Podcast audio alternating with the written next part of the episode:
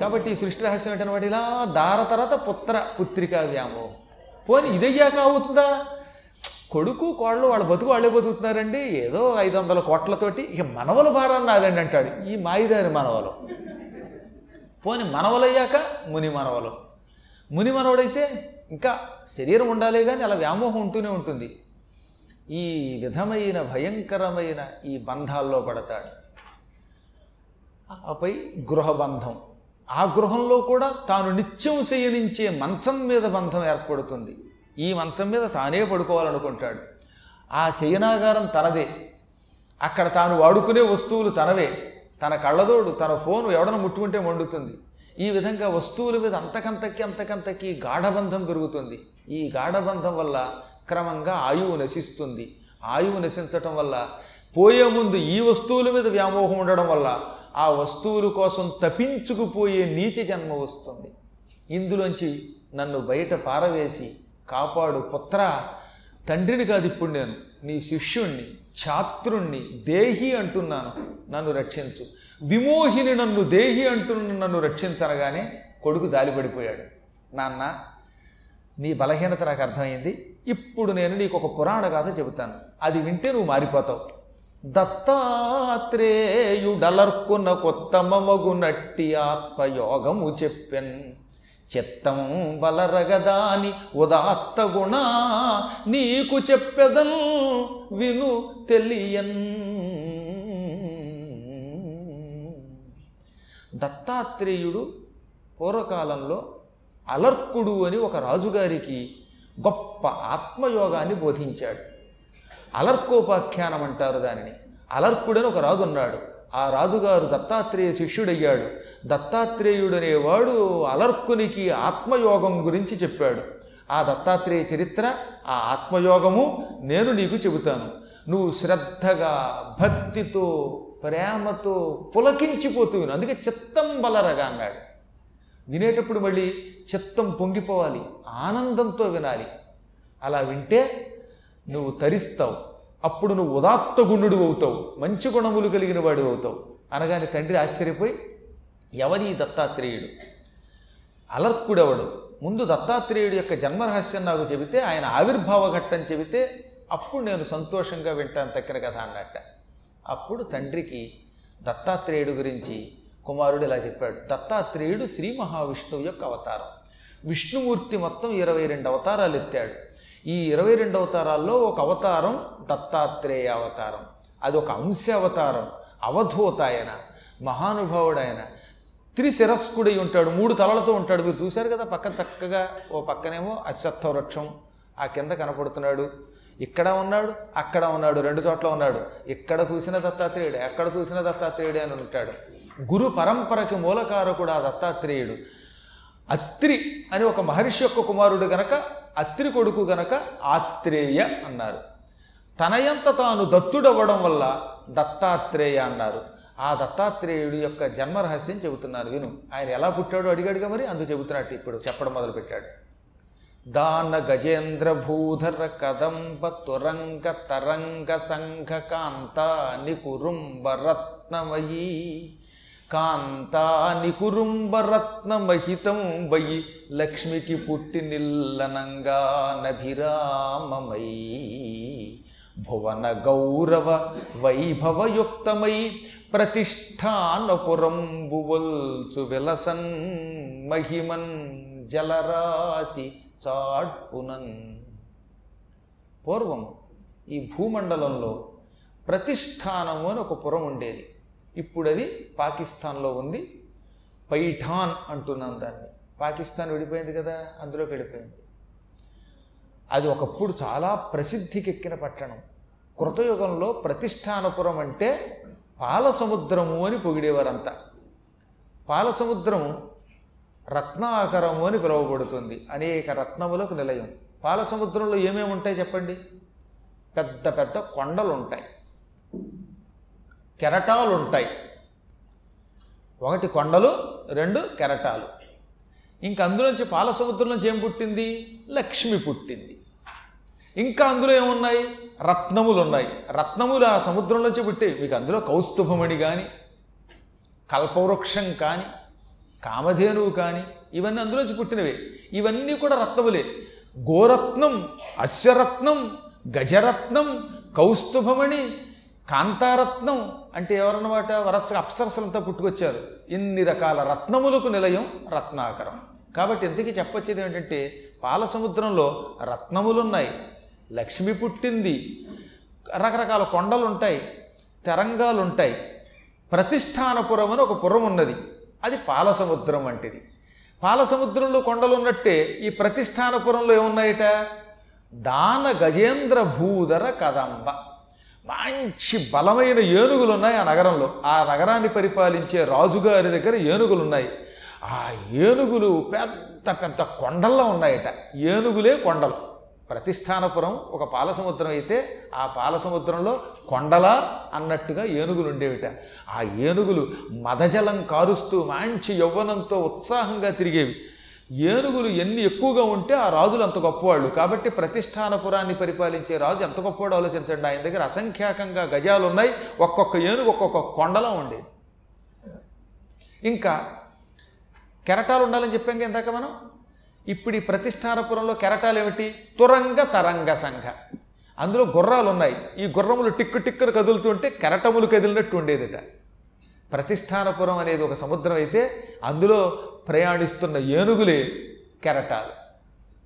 ఇక అక్కడ మహారాజు గారికి అదృష్టం ఏమిటి? బోలెడంత మంది ఉత్తమ స్త్రీలు అక్కడ ఉన్నారు మహా స్త్రీలు ఉత్తమ స్త్రీలు పవిత్ర స్త్రీలు నృత్యం చేసేవాళ్ళు కొందరున్నారు పాటలు పాడేవాళ్ళు కొందరున్నారు ఇళ్ళల్లో గృహస్థాశ్రమంలో ఉండేవాళ్ళు కొంతమంది ఉన్నారు.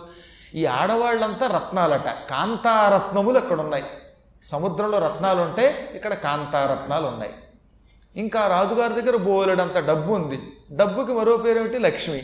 కాబట్టి ధనలక్ష్మి ఉంది అక్కడ. ఈ ప్రతిష్టానపురం అనే పాలసముద్రంలో ధనలక్ష్మి ఉన్నది. ఈ విధంగా ఈ ప్రతిష్టానపురం భూలోకంలో ఒక మహాసముద్రంలాగా అనేక గౌరవములకు నిలయమై ఆ రోజుల్లో ప్రసిద్ధికి ఎక్కింది అంటే ఏమిటనమాట? ఆ నగరం అంత సంపన్నమైనది. రాజుగారు గొప్పవాడు.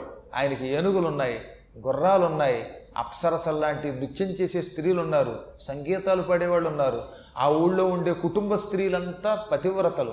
ఆ ఊళ్ళో అందరికీ బంగారపు భవనాలు ఉన్నాయి పెద్ద పెద్ద మేడలు ఉన్నాయి సామాన్యుడి ఇంట్లో కూడా కనీసం గుమ్మడికాయంత బంగారం ఉండేదిట. ఆ ఊళ్ళో అత్యంత సామాన్యుడు అంటే దరిద్రుడు అంటే ఎవడంటే వాడింట్లో గుమ్మడికాయంత బంగారమే ఉండేదిట.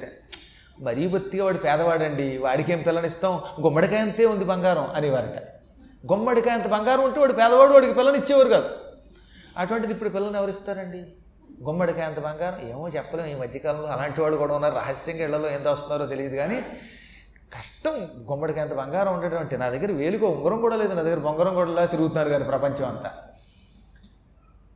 ఈ మధ్యలో తమాషా చూశాను. ఒక పూరి గుడిసె ఉంది. అది గుడిసి కదా అని జాలి పడిపోయి ఆ గుడిసెలో ఉన్నవాడు బయటకు వస్తూ ఉంటే మర్నాడు అలా పెడుతూ అమ్మ ఈ బియ్యం మీ ఇంట్లో పెడతాను వండుకు తినన్నాను. ఆవిడ నవ్వి మా ఇంట్లోకి రండి అందారు. అది తాటాకిల్లు.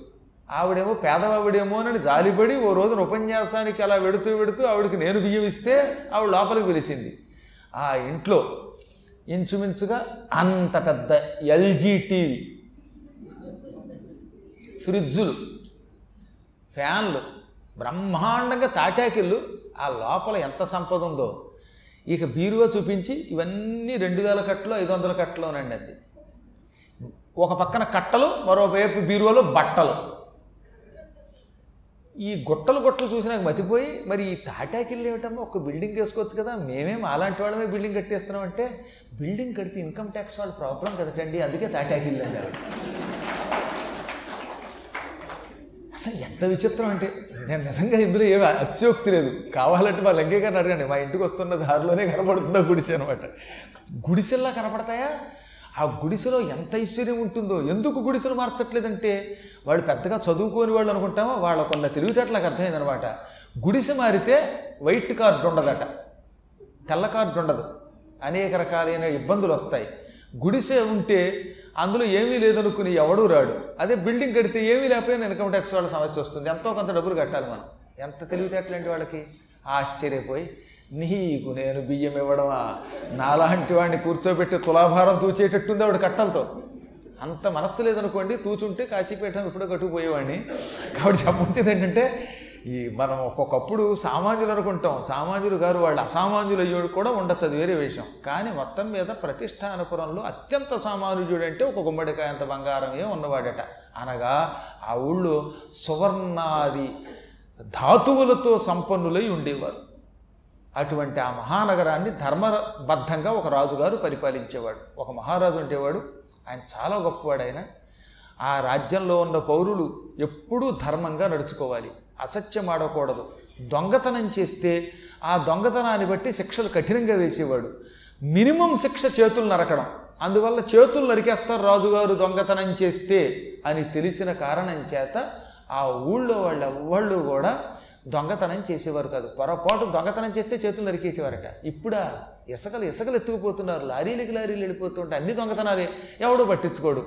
అలాంటి శిక్షలు అమలు చేస్తే ఒక్కడు దొంగతనం చేస్తాడా?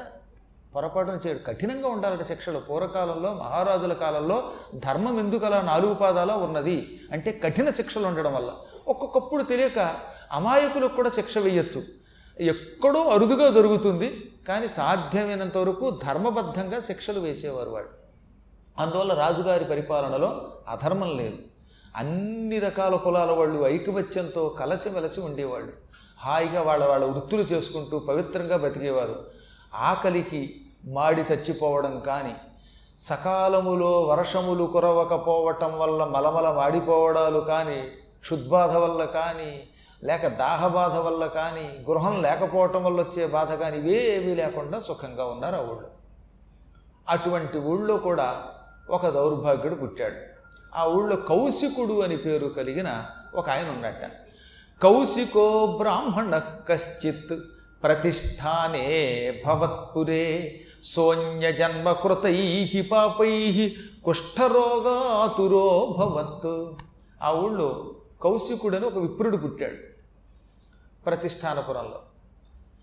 వాడు మొదట్లో బాగానే ఉన్నాడు మంచి అందంగా ఉన్నాడు మహాపాపాలు చేశాడు. పూర్వజన్మలో చేసిన పాపం ఈ జన్మలో చేసిన పాపాలు ఈ పాపాల వల్ల వాడికి కుష్ఠరోగం వచ్చింది. ఆ రోగం బాగా ముదిరిపోయింది. ఈ వేళ్ళు గోళ్ళు ఊడిపోయి మొద్దుబారిపోయి అయిపోయాయి. మొండి వేళ్ళు మొండి చేతులు మొండి కాళ్ళు ముక్కు తప్పడైపోయింది. కళ్ళు లోతుకుపోయాయి జుట్టు జుగుప్స అయిపోయింది శరీరం చర్మం పోయి ఒక రకమైన నలుపు వచ్చింది అక్కడక్కడ మచ్చలు వచ్చి ఎరుపు వచ్చింది ఇంతెందుకు ఆ కుష్ఠరోగం పూర్తిగా వ్యాపించిన వాడి శరీరం ఎంత జుగుప్సాకరంగా ఉండాలో అంత జుగుప్సాకరంగా వాడి శరీరం మారిపోయింది. వాడి కర్మకాలి వాడికి రోగం వచ్చింది కానీ వాడి అదృష్టం ఏంటంటే ఆ రోగం కొంచెం కొంచెం వస్తున్న రోజుల్లో వాడికి ఒక మంచి సంబంధం చూసి వాళ్ళ అమ్మ పెళ్ళి చేసేసిందిట. ఎటువంటి దౌర్భాగ్యుడికైనా పెళ్ళైపోతుంది అదేంటో ఇంకో విచిత్రం చెప్పనా? ఎందుకు పనికిరాని నీచాతి నీచులకి అందమైన భార్యలు వస్తారండి పతివ్రతలు లాంటి భార్యలు. వాడేమో అందంగా మన్మధుళ్ళో ఉంటాడు కానీ వాడికి దౌర్భాగ్యురాలు వెళ్ళం వస్తుంది. ఒక్కొక్కడు ఉంటాడు వాడు పగలు చూస్తే రాత్రి కల్లోకి వస్తాడు. వాడికి చూస్తే అప్సరస లాంటి భార్య వస్తుంది. ఒక్కొక్కడు పరమనీచుడు వాడికి పరమ పతివ్రత భక్తి కలిగినావిడ సంస్కారం కలిగినావిడ తిట్టినా కొట్టినప్పుడే పెళ్ళం వస్తుంది. ఒక్కొక్కడు మహానుభావుడు ఉంటాడు వాడిని కొట్టే పెళ్ళం వస్తుంది. ఏమి సృష్టి రహస్యం వారు తెలియదు. ఎంత విచిత్రం ఇది. వీడేమో నీచుడు వ్యసనపరుడు రోగి వీడికి బంగారం లాంటి భార్య పరమ ఉదాత్తురాలు పరమ పతివ్రత భార్య అయ్యింది. ఆవిడ అసలు పేరేమిటో తెలియదు కానీ ఆవిడ మతి మంచిది కనుక జనం అంతా ఆవిడ సుమతి అన్నారు. చివరికి ఆవిడ సతీ సుమతిగా జగత్ ప్రసిద్ధికి ఎక్కేసింది. అంత ఉత్తమురాలుగా ప్రసిద్ధికి ఎక్కింది. ఈ మూర్ఖుడైన భర్త అన్నిటికీ తిడుతూనే ఉండేవట. ఐదు నిమిషములు ఆలస్యం అయిందంటే ఏది పళ్ళు తవ్వుకోవడానికి పందుంపలు అనేవాడు. మంచినీళ్ళు ఇవ్వకపోతే తిట్టేవాడు పాలు ఇవ్వకపోతే తిట్టేవాడు ఈ మొండి చేత్తో కూడా కొట్టేవాడు. మొండి చేత్తో కొట్టలేకపోతే ఆ మొండి చేత్తోటే కర్ర గుచ్చుకు బాధి పట్టేవాడిని.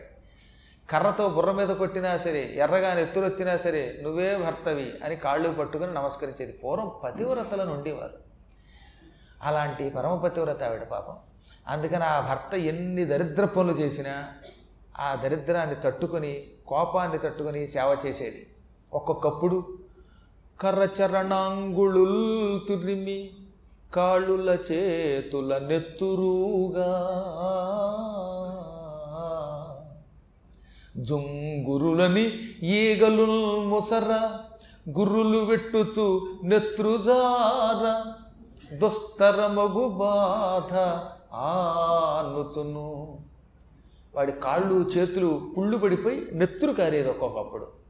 ఆ నెత్తురులోంచి ఈగలు వాలి జుమ్ జుమ్ అని శబ్దం చేసి పీల్చి వాడి రక్తాన్ని ఇంకా పీడించేవాడిని. అసలే వేళ్ళలోంచి నెత్తురు వస్తుంటే దాని మీద ఈగలు వాలితే ఎలా ఉంటుంది? ఆ ఈగలు తోలుకోలేడు వీడు. దానివల్ల బాధ.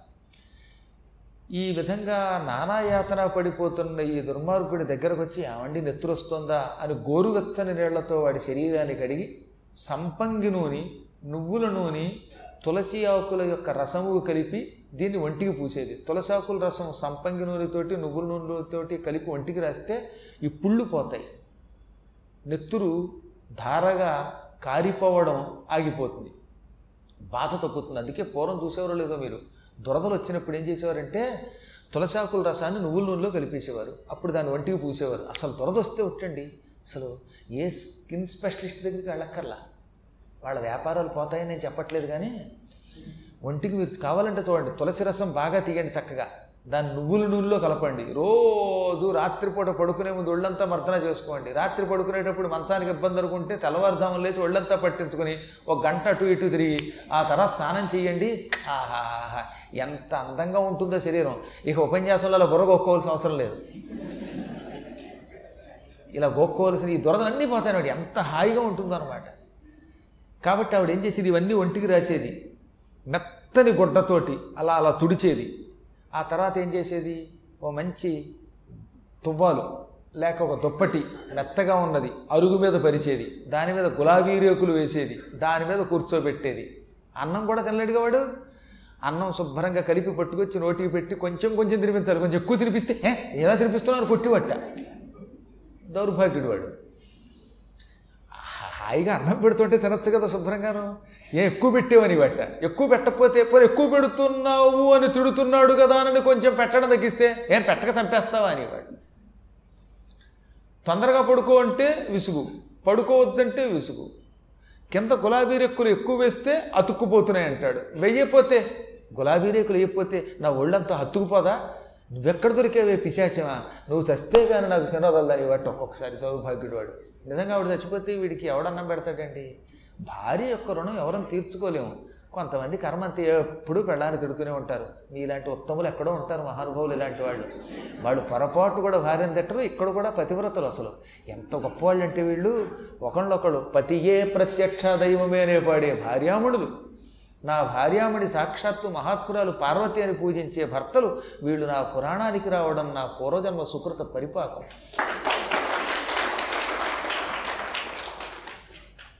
చూసారా పొగడతలు? ఇలా పొగడగానే చప్పట్లు కొట్టారు. అదే ఇంకో నన్ను పొగుడుకుంటే కొట్టారు మరి? అదని వాడు సృష్టి రహస్యం. అయినా పర్వాలేదు అయినా ఉత్తములు అందులో ఏం సందేహం లేదు. సరే ఇప్పుడు ఇంతకీ పాపం అంత వాడు విసుక్కుంటున్నా సరే ఏమాత్రం కసుక్కోకుండా పాపం సేవ చేసేది ఆవిడ. ఈ ఇతడికి రాత్రి లేదు పగలు లేదు ఎప్పుడు బాధ వస్తుందో తెలియదుగా అందుకని నిద్ర కూడా సరిగ్గా ఉండేది కాదు. నిద్రాహారాలు త్యజించి ఈ పరమపతి వ్రత సుమతి కౌశికునికి సేవ చేసేది. వీడికి రోజు అనేవట వీడికి ఒక బుద్ధి ఉందిలేండి. అందుకని రోజు ఏమనేవాడు? ఏమే పొద్దున్న నువ్వు వంట చేసుకోవడానికి లోపలికి పోతావు. నాకు కాలక్షేపం అవ్వదు మన ఇంటి అరుగు మీద మెత్తని పరుపు వెయ్యి దాని మీద చక్కగా పువ్వులు పరుచు. పొద్దుటే స్నానం చేయించి మంచి బట్ట కట్టి నాకు కాస్త సెంటు కొట్టి సుగంధం పూసి అరుగు మీద పడుకోబెట్టు లేక అరుగు మీద కూర్చోబెట్టు. నువ్వు మధ్యాహ్నం మళ్ళీ భోజనం పెట్టి దాకా అరుగు మీద కూర్చుని దారంబట వెళ్ళిపోయే వాళ్ళని చూస్తూ పలకరిస్తాను అప్పుడు నాకు కాలక్షేమం అయిపోతుంది. మళ్ళీ మధ్యాహ్నం భోజనం అయ్యాక కాసేపు పడుకున్నాక మళ్ళీ చీకటి పడేలోపు అరుగు మీద కూర్చోబెట్టు. మళ్ళీ రాత్రికి లోపల పడుకోబెట్టు. లేకపోతే పగలు కాలక్షేపం ఒక ఇబ్బంది పడను. అంటే ఆవిడంది పోనీ పద్మాకర్ గారు పురాణం చెబుతున్నారు వెళ్ళొచ్చు కదా అంటే అబ్బే పురాణంలో ఏముంటుంది నా మొహం పురాణం ముసలాళ్ళకి రిటైర్ అయిన వాళ్ళకి లేదా మరీ బొత్తిగా చిన్నపిల్లలకి నాలాంటి రసికులకు కాదు అన్నట్టు వాడు దౌర్భాగ్యుడు. పాప ఆవిడ అలాగేనని రోజు ఏం చేసేది అనమాట పొద్దుటే స్నానం చేసి ఏదో స్నానం చేయించిన తర్వాత మంచి బట్టలు కట్టి ఇంత తిండి పెట్టి అరుగు మీద వాడి కోసం ఆసనం వేసి మెత్తని ఆసనం కూర్చోబెట్టేది. ఇక కూర్చున్నవాడు తిన్నగా ఉంటాడా? ఆ వెడుతున్న వాడిని పిల్ల నువ్వు చాలా బాగున్నావు అని పలకరించేవాట దాంతో వాళ్ళ కోళ్ళు మండిపోయి ఏమమ్మా మీ ఆయన అక్కడ కూర్చోబెట్టావు? ఈ రోగిష్టాడికి దుర్బుద్ధి పోవడం లేదంటే? మా ఆయనండి ఏం చేయనండి? ఆయన నాకు దేవుడండి. మీరే దూరం నుంచి వెళ్ళండి అనేది పాపం ఈ వెర్రి తల్లి. అంటే ఎటువంటి వాళ్ళు ఉంటారో చూడండి ఒకసారి. వాడికేమో చేతులు లేవా? సరిగ్గా కాళ్ళు లేవా? శరీరం దుర్వాసన రోగంతో చూస్తున్నాడా? అయినా ఈ దౌర్భాగ్యుడికి బుద్ధి మారిందా? వ్యాసుడు చాలా గొప్ప శ్లోకం చెప్పాడండి అక్కడ. భర్తృహరి సుభాషితాల్లో కూడా ఒక శ్లోకం చెప్పాడు. వళిభిర్ముఖమాక్రాంతం పలితేనాంకితం శరహ గాత్రాణి శిథిలాయంతే తృష్ణైకా తరుణాయతే అంటాడు ఆయన. ముఖమంతా ముడతలు పడిపోయిందిట. వళిభిహి అంటే ముడతలు అన్నమాట ముఖం ముఖమును ఆక్రాంతం పట్టుకున్నాయి. ముఖమంతా ముడతలు పట్టుకున్నాయి. అంటే ముడతలు పడిపోయి ఇలా వేళ్ళాడిపోయాట మనం మీరు ఎన్ని రంగులు వేయండి. జుట్టు నల్లగా ఉన్న తర్వాత కదా వాడు పడిచాడని మనం నమ్ముతామా? వాడు రంగు వేసాడండి అని పక్కకి తెలియ చెప్తాడు వీడు. వీడే చెప్తాడు. నేను ఎంతోమందిని చూశాను అనమాట ఏమండి గురువుగారు? ఆయనకి అంత ఉంటుంది వయస్సు రిటైర్ అయిపోయాడు ముఖం అంతలా వెళ్ళాడిపోతుంది ఆ జుట్టు ఎందుకండి ఆయనకి నలుపు? అంటాడండి పక్క వచ్చి నా దగ్గరే మళ్ళీ వాడు. కాబట్టి నేను అందుకే వేయటంలో ఎందుకు వచ్చింది మళ్ళీ? రేపు పొద్దున ఈ మాటలు అన్నీ అంటారు. నాకు కూడా ఒకళ్ళిద్దరు సలహా ఇచ్చిన వాళ్ళు ఉన్నారు. గురువుగారు మీరు అందంగా ఉండండి. మీసాలకు రంగు వేయాలా నేను? మీ మీసాలకు రంగేయండి జుట్టుకు రంగు వేయండి ఎవరు అనుకుంటున్నారు ఈ పెట్టేది? మామూలుగా డైరెక్ట్గా గురువు గారి దగ్గరికి వచ్చి మాట్లాడే దమ్ము ఎవరికి ఉండదు కానీ ఈ ఫేస్బుక్లో పెడుతున్నారు కొంతమంది. నిజంగా చెప్తున్నాను నేను ఇందులో నాకు ఒక రోజున ఒకళ్ళు పట్టుకొచ్చి గురువుగారు ఫేస్బుక్లో ఇలాంటివి కూడా పెడతారా చూడండి అని చూపించారు. నాకు అవి చూడటం చేత కాదులండి. నా ముఖం పుస్తకం నాకే తెలియదు అందుకని ఈ ముఖ పుస్తకం పట్టుకొచ్చి కింద ఏమన్నమాట? గురువుగారు ఇరవై ఏళ్ళ క్రితం ఇరవై ఏళ్ళ క్రితం కాదు ఎనభై ఆరులో మీరు పురాణం చెప్పినప్పుడు ఎంత బాగున్నారోనండి కొంచెం మీసాలు తెల్లబడి ఉన్నాయి. ఏమనుకోకుండా దయతో మా కోసం ఆ మీసాలకు కాస్త రంగు వేసుకు పురాణం చెప్పండి అని కామెంట్ పెట్టాడు ఒకడు. నేనేం మాట్లాడలేదు. ఎందుకు? ఈ వీటికి కూడా స్పందిస్తే మన జీవితం వ్యర్థమైపోతుంది. నేను ఇవాళ ఎందుకు చెప్తున్నారో తెలిసినా?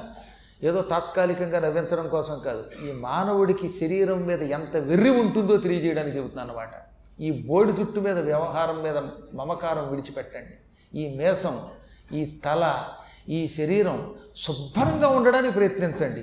వీటి మీద వ్యామోహం పెరిగే కొద్దీ మనకి తెలియకుండానే సంసారంలో అనేక దోషములు పట్టుకుంటాయట. ఈ శిరోజాలు ఇవి ఇవేవి నిన్ను రక్షించవు. ముఖమంతా ముడతపడిపోయి వార్ధక్యం వచ్చిపోతూ ఉంటే ఇంకా కుర్రాళ్ళలో ఉండడానికి నటించడం ఎందుకంటున్నాను చురుగ్గా నడు పర్వాలేదు.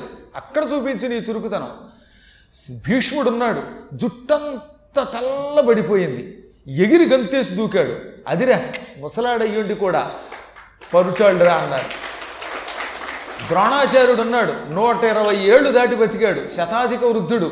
ఎగిరి ఎనిమిది అడుగులు రథంలోంచి దూకాడు. అక్కడ ఏమంటారు తరుణుండయ్యును వృద్ధుండయ్యును కుమారమూర్తిం పొలిచిన. ముదుకండయ్యును కుమారమూర్తిం పొలిచిన అన్నాడు తిక్కన గారు ముదుకడు అయ్యును అంటే ముసలాడయ్యుండి కూడా కుమారమూర్తిం బొల్చన్ చిన్న కుర్రాళ్ళ దూకాడన్నారు. అది ఆనందం. అంతేగాని కుర్రాళ్ళగా జుట్టుకు రంగేసుకుని అలా అలా నడవలేక ఎక్కలేక ఆయాసపడితే రంగేసిన శరీరం రంగు పడుతుందా అని పక్కవాడు తెప్పుతాడు. కాబట్టి ఈ పెచ్చపోవాలన్నమాట అందుకని ఎంత బాగా చెప్పాడంటే భర్తృహరి ముఖమంతా ముడతలు పడుతున్నది. ఫలితేన అంకితం శిరహ తలంతా నెరిసిపోయింది గాత్రాణి శిథిలాయంతే లో అవయవములన్నీ శిథిలమైపోయాయి. అవయవాలన్నీ బాగా వేళ్ళాడిపోతున్నాయి. పనిచేయటంలా చేతులు ఉడుకుతున్నాయి. ముక్కు ఒడుగుతోంది నడుము ఒడుగుతోంది నడవలేం కూర్చోలేం తినలేం. కాబట్టి శరీరం ఏమైపోయింది? శిథిలమైపోయింది. కానీ ఇవన్నీ శిథిలమైపోయి వీడు ముసలాడైనా ఒక్కదానికి మాత్రం ముసలితనం లేదట. అది ఎప్పుడూ నవయవనంతో ఉంటుందిట. ఏమిటది? తృష్ణైకా తరుణాయతే. తృష్ణ ఆశ. ఈ ఆశ ఒక్కటి మాత్రం ఎప్పుడూ పొడుచుతనంతోనే ఉంటుంది.